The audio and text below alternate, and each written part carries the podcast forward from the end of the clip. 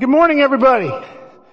Welcome here for Memorial Day weekend. Uh, my name is Gary and I have the lesson today.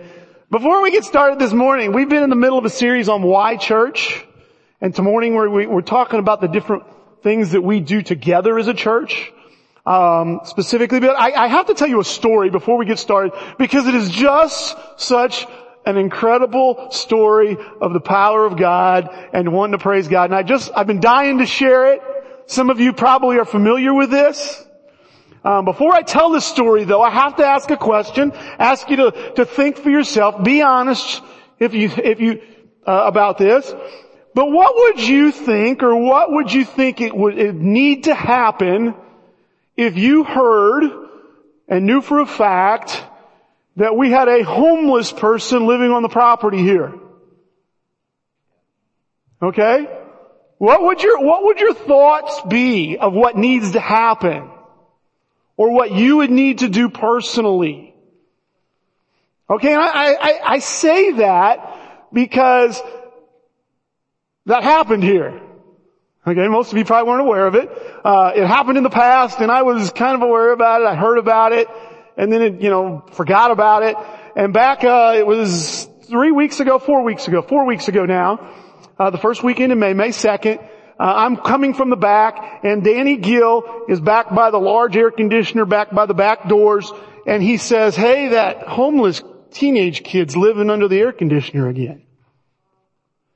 Okay? And, I, and then it dawns on me, oh yeah, I heard about this, I heard about this, and we're, and we're, we're sitting there talking, you could tell Danny's like, what, what am I gonna do about this? Danny kinda looks over the property some, takes care of the parking lot, that kind of stuff, is like, what do you need to do? And very quickly, I must confess, my initial thoughts, feelings were, how do we get rid of this situation? I mean, that's my first thought, and later I confirmed with Danny, that was his, how do we get this off? And you may, and so I ask you, what are your thoughts? Because there are some real considerations here. Okay, there's a certain amount of mental disease that can go along with homelessness. There is drug addictions that go along with homelessness. There is crime that goes along with homelessness and literally where this young man was staying was literally within 20 feet of where our families walk. If you park in the parking lot and you walk forward. And so there are real considerations. And so Danny and I are having this thought, how do we, how do we resolve this situation? And honestly, just being blunt, how do we get him off the property? And while Danny and talking, I'm up, I said, Danny, we need to figure out how do we represent Jesus to this kid? he said, well, what do you mean? He goes, I said, I don't know. Why don't you get in there and you find out what's going on? He's homeless for a reason. There's a story to this kid and we don't know what it is and maybe we can find it out. I think that's what Jesus would do. And Danny's like, well, yeah, but you know, nobody, he runs away whenever, whenever somebody tries to approach him. Nobody can talk to him. I said, well, maybe it's going to take some time. Maybe you're going to have to leave him some food. I don't know, but I think this, and Danny's very quickly, yeah, we need to do that. He later on has a talk with Tim, and Tim's first response is, we need to get him off the property. And Danny says, Gary thinks we need to help him. And he goes, yeah, we need to help him, but we need to get him off the property. I'm sorry, Danny, you have to open it up again for me. Okay. A week goes by. It's Mother's Day weekend and Danny gets a call, uh, on Saturday before Mother's Day he gets a, uh, or he, he, he comes up here, he leaves a Tupperware dish with food in it, with food in it, and a note, and a gift card to McDonald's. Okay? And some things.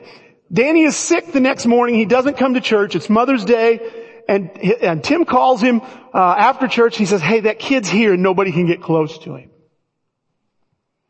Danny gets in his truck and he comes up here and he pulls up next to the air conditioner where the kid can't get away.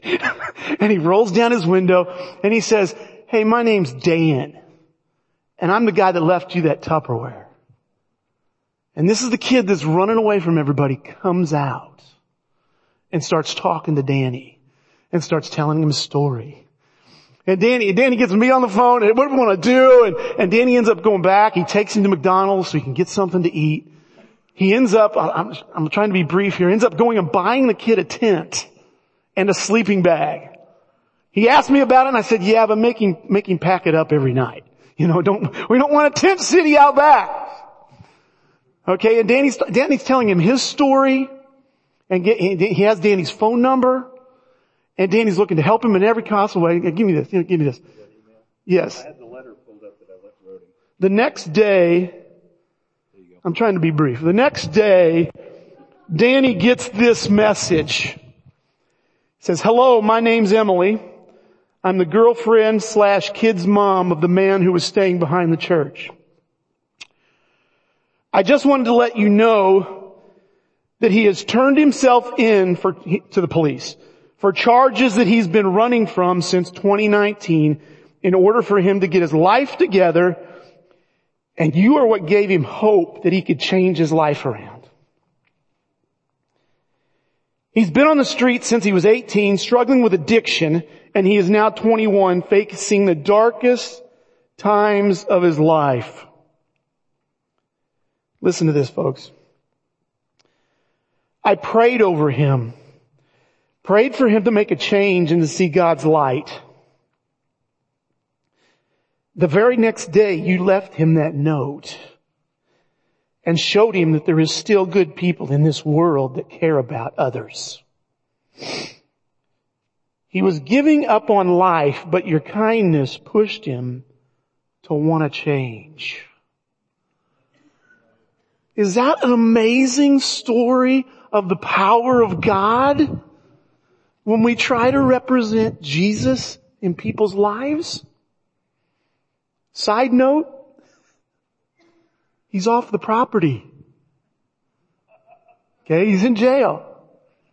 And Danny's been in touch with him and guys, you want to talk about a good Samaritan story? Danny didn't stop there. He, since he's been in jail, he's, he's put lots of money on his books, so to speak, so he can make phone calls and Danny's been in touch with him. Danny took all of his stuff that was back there, took it home to his house I would have took it to a laundromat. He washed it all. You want the particulars of that story? Ask Danny. Packed it all up with the tent and the sleeping bag. He talked to Mark Landon, who, who, is, who heads up churches on the streets in this area. Was Mark here this morning? Mark, you, you were part of this, okay? You were part of this. Danny consulted Mark about this. Guys, later on I talked to uh, Dave Berger. I was at a funeral where Dave Berger was at, and I was showing him the text message. Dave's a local minister at the church that I grew up going to, and he was just like, wow. He's taking responsibility for himself. That's huge, monumental in the life of a homeless person. But Danny's continued to be in touch with him. It seems he met a guy in prison that he knew from the past who has invited him to stay with him when he gets out of prison or gets out of jail anyway. Uh, though he's wanting to take responsibility for his crimes and go straight from the county prison, county jail to prison. And so guys, just an amazing story that is still unfolding. His name is Jordan, by the way, if you would like to be praying about him. And I've just been, incredible story, guys. Incredible. And I just wanted to start the service with that this morning, and I hope you are uh, praising God about that, guys. Homeless story. You, you don't you don't hear stories like that very often. And it's just amazing to see what happens when you truly decide that you want to be Jesus in people's lives. And so that's it, guys. Anyway, back to our, our, our sermon series here this morning. We are talking this morning about sharing worship. Uh, we've been talking about why church, and uh, the first week Alan talked about attending. Do you want do you do you do you attend a church or do you belong to the church? You know, are you an attender on Sundays or are you a belonger? Okay? The Bible does use the word member, not the way we think of member, but are you, but you are attached. Like a member of your body, like your fingers are to your hands.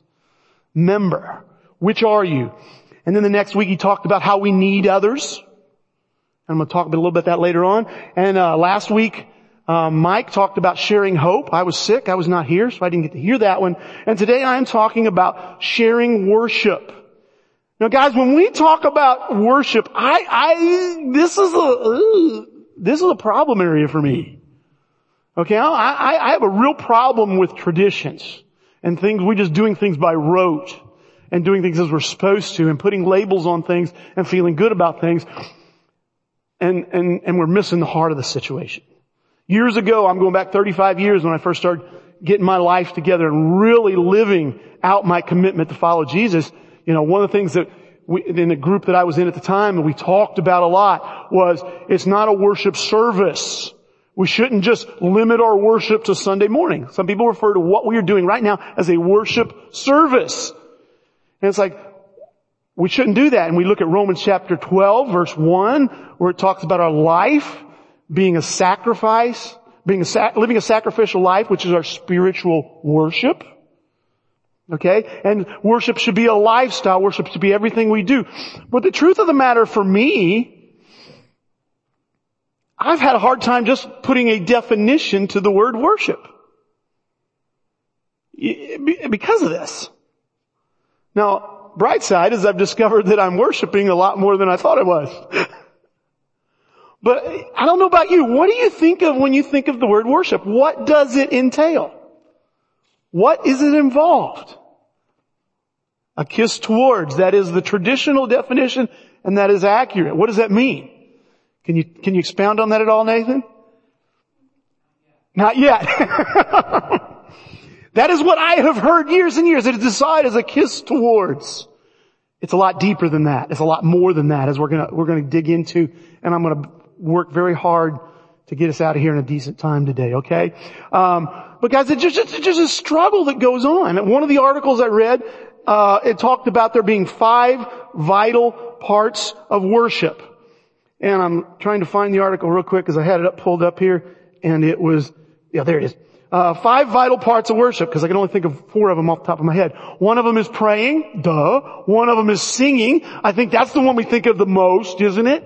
You know, there's songs are described as worship songs. We have a worship team and a worship leader. Okay. Also, uh, uh, communion is considered in this article that I wrote anyway, and this is a very popular five vital parts of worship. Communion is part of that. The preaching is part of that. This is worship right now. This doesn't feel like worship to me or what I always think, would traditionally have thought of as worship. Okay? Giving. Well, they gotta throw that in there because we need money, right? These are the five vital parts of worship. But guys, you, and I think anybody can admit this, if you've been around at all, it's very easy to see. Is it possible that you would be involved in all five of these activities and never worship God? See, it's not a matter of just the activity. There's something more involved there. There's something more to it. And guys, that's what, when it gets to worship, that's why I've struggled with it. What does it mean? You know, I'm not one to get up, you know, uh, I don't want to just, to have us come in here and have this, uh, rock concert style, uh, worship time, and we're all filed up and we come up with this emotional feeling, which I can do, I'm subject there. I like singing. I like music. The truth of the matter is though I can get that same emotional feeling listening to KC some mornings. Okay? And the, and the sad truth is that that alone, that emotional feeling from having this rock concert worship service or worship time may or may not do much to change me may or may not have an influence on me being transformed into the likeness of Christ, which is what it should be. And so guys, I, am not knocking these things. I'm not saying they're not worship. I'm saying there's more to it than what we just look at on the surface. And when you dig into the Bible, guys, when I dug into this, I'm just scratching the surface. This my goal today is for us to look at a working definition of what worship is and if we're not worshiping, to choose to start worshiping. Or to worship more. And to not see it as just right here, right now. So guys, what I want to talk about, the, the Bible is, is, has a wide range of things when you, when you look at worship. You look up the word and it's about, you know, you do a word search on your, on your Bible software or if you pull out a concordance and you look up worship, it's going to be there a whole bunch of times. I'm 250 to 300 times depending on your translation. A wide range of things happen when you look at it. You see God giving specific instructions slash laws for how he wanted to be worshipped uh, to the Jewish nation after they, they, they came together and as a, as a group were, were, was a more formal, structured, uh, dare I say religion, don't like using that word, but qualifies, I suppose. Uh, they, he gave him instructions on it. You see other situations prior to that where individuals, there's just spontaneous worship bursts out. You know, I think of Jacob when he's alone and he has this dream about uh, angels ascending and descending a ladder into heaven and he wakes up and he goes, oh my gosh, this is, this is the very portal of, of heaven. This is the place of God and I need to remember this place and he makes a commitment. It's a conditional commitment. He was immature in his faith. But he, he just, he, he bursts out in worship. You see the same thing happening after the Red Sea. Though I, Moses wrote a song, so I'm not sure how spontaneous it was. You see another situation where Jacob, when he die, when he's dying, he's talking with his sons and it says he worshiped as he leaned on his staff. Okay? And I think that was because he was so old, he, there was no getting on his knees. Alright? I think that's what it's saying. Another translation talks about him leaning on the head of his bed. And guys, there's a lot of things involved with worship. And so I want to talk about just four real quick facts about worship, and then we're going to talk about what is worship, and uh, we'll move on from there. First of all, first fact about worship is that Jesus expects me to worship. Alright? It's not one of these things that, well, I'm just not a good worshiper. You know, I can't sing. You know, if, if what Alan said up here about singing about God, we need to do it well, I can never worship because I don't sing very well. Alright? We need to understand Jesus expects us to worship. God expects us to worship. Look at this passage here in John chapter 4. And I invite you guys to go back and read this whole chapter. It's, it's an incredible story. But in John chapter 4 it says, Yet a time is coming and has now come when the true worshipers will worship the Father in, the, in spirit in truth. For they are the kind of worshipers the Father seeks. You see guys, he's saying number one, this is what true worshipers would do. Jesus saying this is the expectation that God is wanting us to be worshipers. And not only is he wanting to be worshipers, he is looking. Now that's, we could do, we could do a whole series on, on unpacking that right there. Okay, that God is seeking people. Normally we talk about us seeking God. God is seeking true worshipers. Do you want to be found by God? That's a side question. Second thing, guys, is that I choose what I worship. Okay?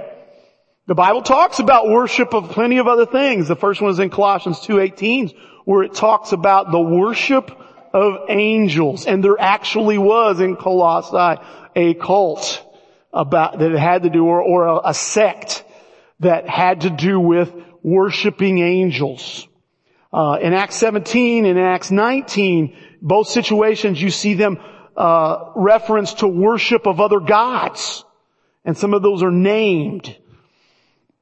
Uh, in Romans chapter one, it talks about worshiping creation specifically worshiping the create, the cre- what God created instead of worshiping the creator. And so guys, uh, they're, they're, we choose what we worship. You know, today, I think if we're honest, okay, we don't see a lot of idols. You know, other uh, religions with idols out front and and, and, different things being, you know, bowed down to and sacrificed to in the shape of a statue. We don't see a lot of that in this country. Uh, but we do see other kinds of worship. You know, I think about we, we see worship of sports and entertainment.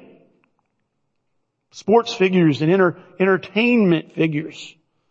Okay? We see that where man, we value them and we sacrifice to, to see them and to, uh, we, we quote them and repeat them and we hold them up. I see education being worshiped.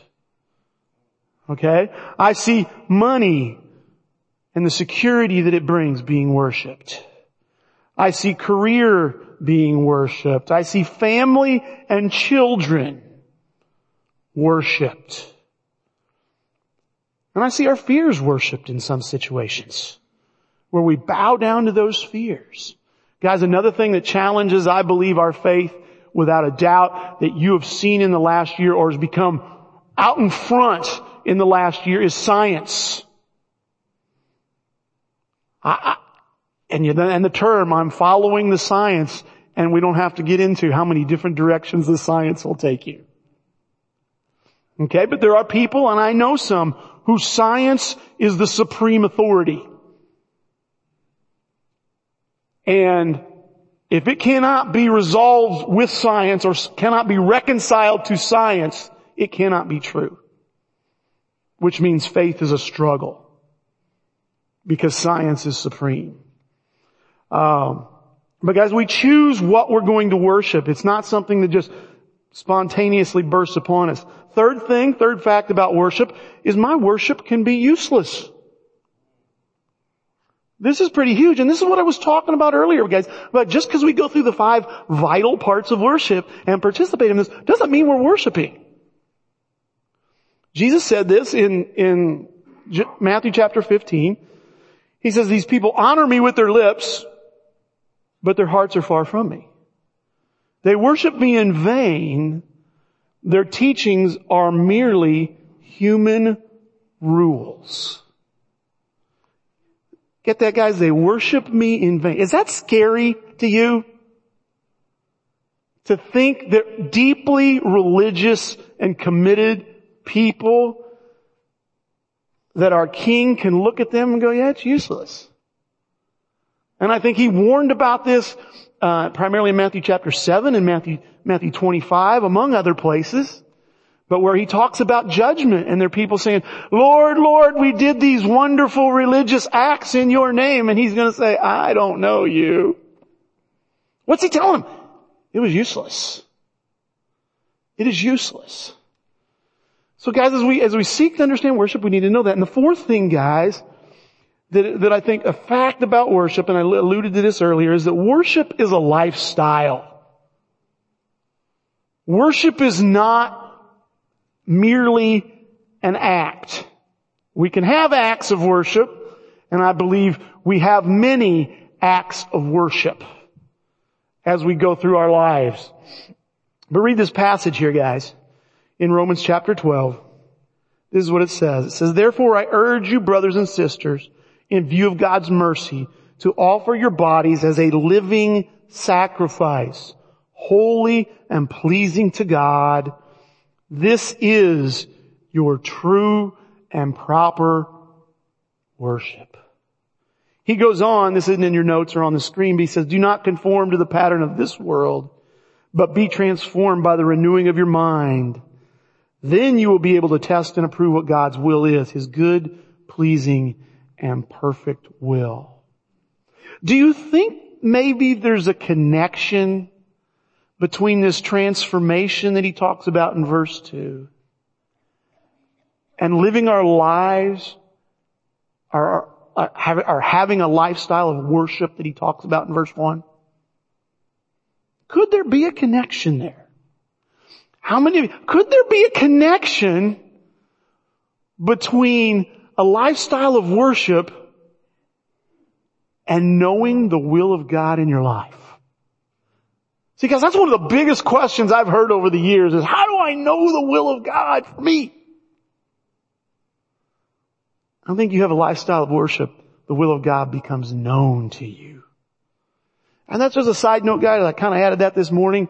Uh, but those the, there's four, just four simple facts that jump out at me as we were looking at this. So then the question comes up, guys, what is worship? Um, Nathan a, a, while ago says a kiss towards, and if you see in your notes, I believe he's got it on the screen, maybe not. It's uh, the Greek word, and there's there's multiple Greek words that are translated worship. There's at least three of them that I found, but this is the basic kind of definition. It says to do reverence or homage by kissing the hand. Back to what he was talking about a kiss towards. In New Testament, to do reverence or homage by prostration. Okay, which is bowing down, falling on the ground. That's what prostration is. Um, he goes on, it says to pay divine homage, worship, adore, to bow oneself in adoration. How many of you have used the word homage this week in a, in a conversation? Anybody? Did you notice how that word kept jumping out there? Okay? And that was one of those words that's kind of like the politician said about pornography a long time ago. Well, I don't know how to define it, but I know it when I see it. You know, and homage is one of those words I think about. Can you think of a movie where you, the word homage might have been used? Braveheart is the only one that came to my mind. Okay, where they had this lord system in Scotland back in the day and the different um, peasants, shall we say, or farmers would pay homage to a certain lord, which meant they were under that lord's, they worked, lived, perhaps lived on that lord's land, and they, that lord vowed to protect them, and they had to pay homage regularly, which was typically a portion of their crops. Or in the time of war, they had to pay homage by going to war with the Lord. Okay? He was considered a vassal, which is what you see there below in the word homage. It's the relation thus established of a vassal. Again, anybody use that word this week? No. Uh, which is a person holding a similar relation to a superior, a subject of subordinate to his Lord. And guys, when you look at that, you see it's not about the actions you take as much as it is the relationship that you have. That is what worship is about. Not activity, but relationship. You don't do, you do the activity because of the relationship. You bow down in prostration because Jesus really is your king. You sing songs about His glory and of our commitment to Him as King, not because they, they're snappy, okay? Honky tonk badonky donk is snappy. And I don't sing it because it's not worship. Or I can't twist it to become worship. How's that? Guys, that's what worship is. Now I, I come, it's more, it's mo- more about my posture than it is about my activity. And I don't mean holding your back upright, and I don't mean bowing down in prayer, though those are totally appropriate and times to be needed. But you see guys, if I'm standing up in a crowd and I have a thought of how wonderful God is and how I want to serve Him more. And I'm just committing, God, I just want to keep serving you the rest of my life. I want you to keep taking care of me. See, I am bowing down before our God and I am worshiping in that moment. And that's what worship is, God. Now, now I, I put my definition up on here. And this is what it says. It says Gary's definition, I am worshiping when I recognize and acknowledge the awe and wonder of God. Who He is, what He has done, and what He has promised to do. And pledge allegiance to serve Him in the circumstances of my life. See guys, I'm excited about this. If you notice, I threw that word allegiance in there, and that's, that's a word that I've been using a lot and talking about a lot and in, in my, a lot of my lessons that we need to be daily reaffirming our allegiance to our King Jesus. We need to be acknowledging that and we need, we need to be killing our allegiance to ourselves and strengthening our allegiance to Jesus. And guys, that's what you see when you see worship. If you go through the Old Testament and you run on these stories where, where something miraculous or something mind-boggling happens and people goes, I'm following you. You're God. I love it. And in the Old Testament where, uh, was it Naaman that was cured of leprosy by Elijah? Naaman. And he wants to take dirt. After he's cured of leprosy, he wants to take dirt back to his homeland so that he can bring the dirt from the territory of God to bow down upon. And he wants forgiveness because he has to go into the temple of his Lord, a physical human being, and he has to bow down so this gentleman can bow down and help him. And he's going, don't hold this against me. I'm just fulfilling my, my job responsibilities is really what he's saying. But in my heart, I'm only serving the God. I'm not going to worship any other God. And you see guys, that's what God is after when he talks about our worship as a lifestyle. You see guys, now when you think of worship, and I asked you to do that when we first started, and I, I wish we, you know, everybody, I, I had somehow got people to, you know, think about this before you got here and what is worship and all that. But let me ask you real quick. That story I told in the beginning about Danny and me and us walking and having this conversation, how many of you as I told that story thought, now that's some worship going on there? Did that come to anybody's mind? Didn't come to my mind. I mean, I didn't think I was worshiping until I started studying worship and understanding more clearly what it was about. And I'm like, we were worshiping God. We were taking our will to get this kid off the property. And we were submitting it together to the will of our King Jesus. That was our focus. Our focus was not on how do we resolve this problem. Our focus was on we have a king and what does he want? And how do we represent him? Because we have a relationship with him and that's what we're all about. And we've got to kill our desire. We've got to push our desire aside. Now interesting, he took care of our desire for us. That's, praise the Lord. It's just amazing what happens when we submit our will to our king. And there's just this constant worship. You see guys, you can worship here on Sunday morning. Hopefully, hopefully you do. Alright? Hopefully we do worship what takes place in your mind and your heart each week. But it's more about what goes on in your mind and your heart than the quality of the singing. Or the sermon. And so that's what we want because those, that's not the only time you can worship. You can worship in the morning when you're in the shower and you're, you're thinking of your day. And it's very, it's a difficult day again. And you're like, God, help me get through this. Help me represent you. Help me to get my mind off of my troubles. Because you are so much more magnificent than that. And because you have promised that these troubles are only for a short time. And you've promised to make the world right. And you've promised for Jesus to come back. And you've promised me an eternity without these. So just help me to glorify you today in my life. And while you're standing naked in the shower, you are per- worshiping the Lord. And the same thing takes place when you're facing, husband and wife are facing a financial struggle, a financial challenge, or a challenge with the children. And you come together and instead of being angry at each other or instead of being depressed or discouraged, you're saying, what does Jesus want us to do here? What does Jesus want us to respond to here? Or maybe it's, you know, we get the, especially with parents. Never in my life have I got the feeling of getting to, of what it feels like to be God than when being a parent. And I don't like it. God can have that job. Okay? But He's given it to me. I, I, mean, I'm sitting here thinking my kids are not going the way I want. They're not doing what I want. Or they're going through a difficult time and they're thinking for themselves, God forbid.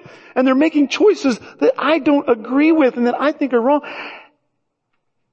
And that's what God faces with every human being on the planet.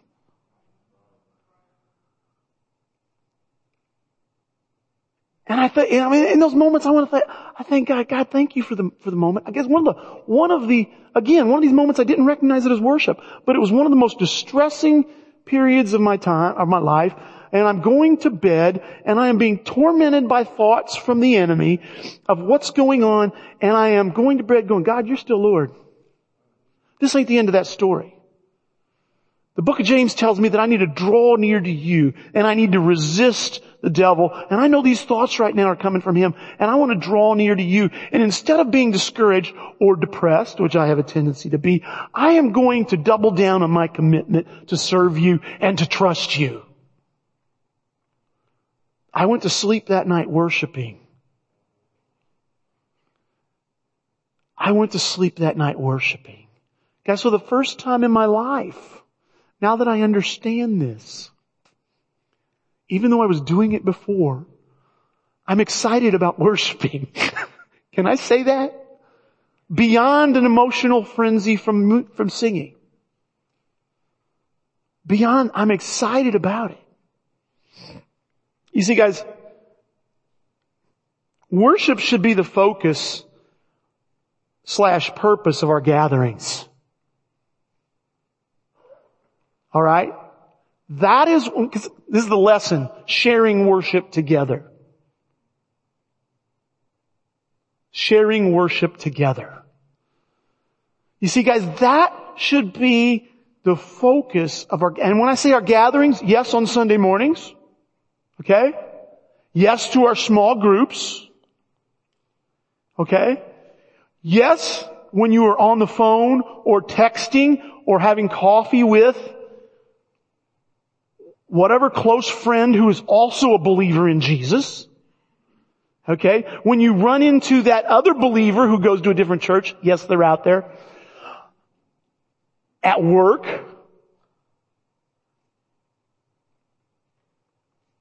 The focus is to be on worshiping God. The focus is to be on bowing down before our King together. That is why we have each other. Look at this guys in Acts chapter 13, verses 1 and 2. Now in the church at Antioch, there were prophets and teachers. Barnabas, Simeon called Niger, Lucius of Cyrene, Manaen, who had been brought up with Herod the Tetrarch, and Saul. While they were worshiping the Lord and fasting, the Holy Spirit said, set apart for me Barnabas and Saul for the work to which I have called them. Guys, I love this passage because it's just simply said, I would have in the past read past the word worshiping and fasting would have talked about fasting, worshiping I wouldn't have dug into. But guys, when is the last time you describe getting together with your small group or your friends, your closest friends who are believers in Jesus, and you described your time together as worshiping and fasting? Guys, I just want, I just want to say this. I believe with all my heart that whenever we are together, our focus needs to be on what does the king want? When we're sharing about a problem at work, the question ought to be raised by somebody hearing about it. What does Jesus want from you in that situation? What do you think glorifies God here? What do you think God is trying to teach you in that situation?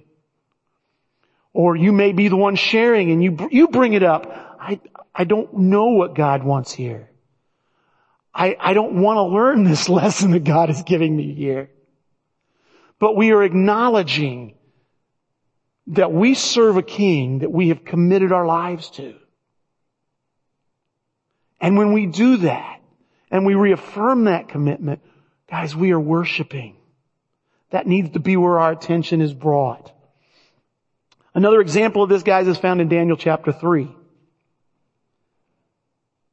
Shadrach, Meshach, and Abednego replied to him, King Nebuchadnezzar, we do not need to defend ourselves before you in this matter. This is the story, by the way, where they were asked to bow down to the idol and worship the false god, or another god, shall I say, and they were refusing, and the king said, if you don't do it, you're going to be thrown in the blazing fire.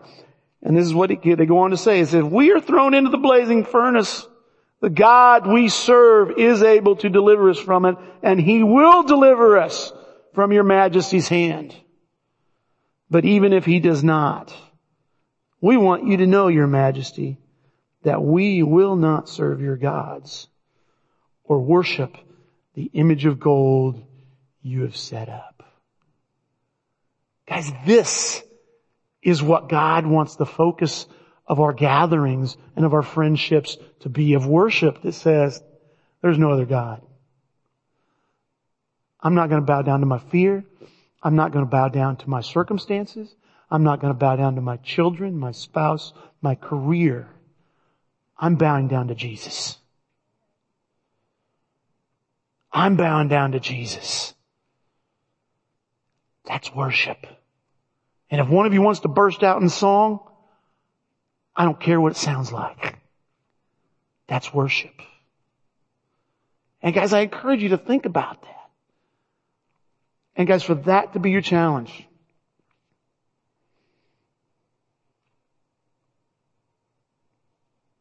See guys, the, the, most exciting thing to me about that conversation with Danny, walking that 30 yards,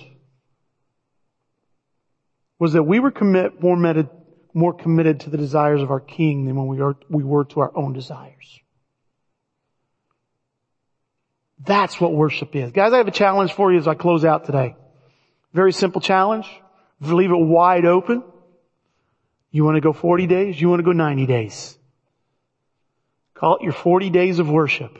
Sound familiar? We used to have all them 40 day programs. You don't get a book for this one, alright? You write the book. But you decide that, listen, I want to really pay attention to worshiping God for the next 40 days.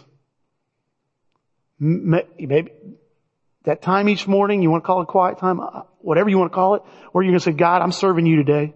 Open my eyes to see how I need to serve you today. Open my eyes to see how I want to serve myself. Open my eyes to see the difference of when I want to serve myself and when you want me to do something different. And I'm committing right now I want to serve you. Guys, I want to encourage you too. If you're married, I just brought this up to my wife. I want to, we need to do it. I said, we need to worship together every day. We need to come together and not just pray, but really be solid in, we're going to follow Jesus here. No matter what's going on. I want to follow Jesus. Guys, if you're, if you're not married, I challenge you to, to, to, to worship every time you're with another believer. Maybe it's just a very simple, Jesus is King. Yes, He is.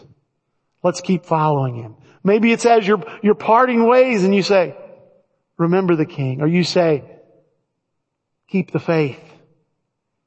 Guys, you, there's, there's, there's no pattern here. There's no, there's no rule. There's no set way of doing it. Just focus on our allegiance to Jesus when you're together. I would love to see that. I would love to see here far more stories about conversations about how we calling each other to be more faithful in serving Jesus, in representing Jesus. Then I hear about sports. Then I hear about problems on the job. And especially when I hear about whatever TV show you're watching. Okay? Game of Thrones is the, is the, is the focal point of that right now, okay? If you're getting together with your friends, other believers, and Game of Thrones is your focus, it ain't worship. Okay? If you can twist it somehow or make it, I'm, I'm open to listening, but I'm probably gonna go down on that's not worship. Guys, 40 days. Worship our God. Worship our King. Uh, if you're married, let your kids see you worship. Again, you don't have to sing. It's okay to. it's okay to. But let them see your commitment to honoring God in every aspect of your life, no matter what's going on. Guys, that's where I want to close out today. So let's worship God, and you guys can continue to worship God. Alrighty? Let's pray. Father, it is, it is exciting, God, to focus on you and to realize what you've done and what you're doing. Father, the story about Jordan, the homeless kid in the back, is just an amazing display of your power when Danny trusted you. Father, it is a, it is a complete example of, the, of, of somebody being like the Good Samaritan and him continuing on the way the Good Samaritan left money for the man to be taken care of even after he dropped him off at the hotel. Danny continues on helping this young man. And Father, I believe your power is being displayed. And Father, we want to offer him up right now that, that it doesn't end with just him being clean and getting a job and getting a home. Father, that he knows you. That he knows you.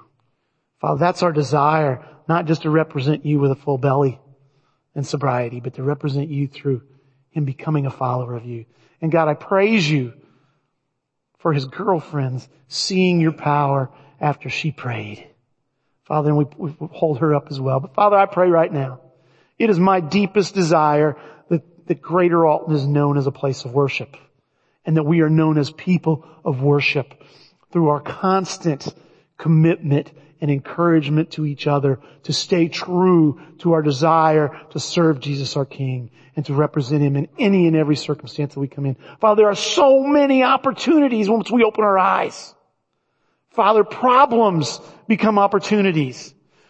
And Father, we are able to be excited in painful situations. We are able to, as the song says, to praise you in the storm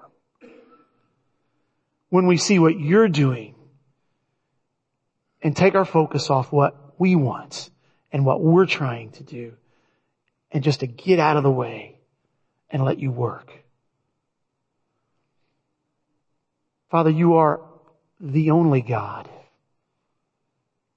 You are the Lord of Lords, the God of God, as you have said. And Father, we are committed to following you. And it's in our King's name and power that we ask this. Amen.